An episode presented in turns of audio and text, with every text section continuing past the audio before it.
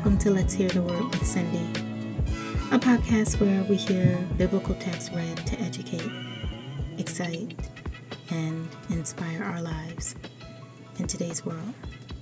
Today we'll be reading from the book of Psalms, chapter 27. Psalm 27. The Lord is my light and my salvation. Whom shall I fear?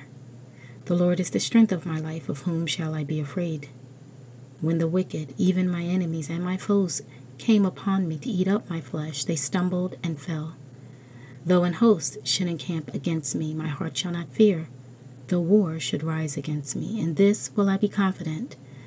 One thing have I desired of the Lord, that will I seek after, that I may dwell in the house of the Lord all the days of my life, to behold the beauty of the Lord, and to inquire in his temple. For in the time of trouble he shall hide me in his pavilion. In the secret of his tabernacle shall he hide me. He shall set me upon a rock. And now shall my head be lifted up above my enemies round about me. Therefore will I offer in his tabernacle sacrifices of joy. I will sing, yea, I will sing praises unto the Lord. Hear, O Lord, when I cry with my voice. Have mercy also upon me, and answer me. When thou sayest, Seek ye my face, my heart said unto thee, Thy face, Lord, will I seek. Hide not thy face far from me, put not thy servant away in anger. Thou hast been my help, leave me not, neither forsake me, O God of my salvation.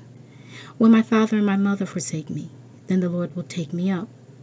Teach me thy way, O Lord, and lead me in a plain path because of my enemies. Deliver me not over unto the will of my enemies for false witnesses are risen up against me, and such as breathe out cruelty. I had fainted unless I had believed to see the goodness of the Lord in the land of the living. Wait on the Lord, be of good courage, and he shall strengthen thy heart. Wait, I say, on the Lord. I want to thank you for listening to the word today. Remember, there is only one God. Be blessed.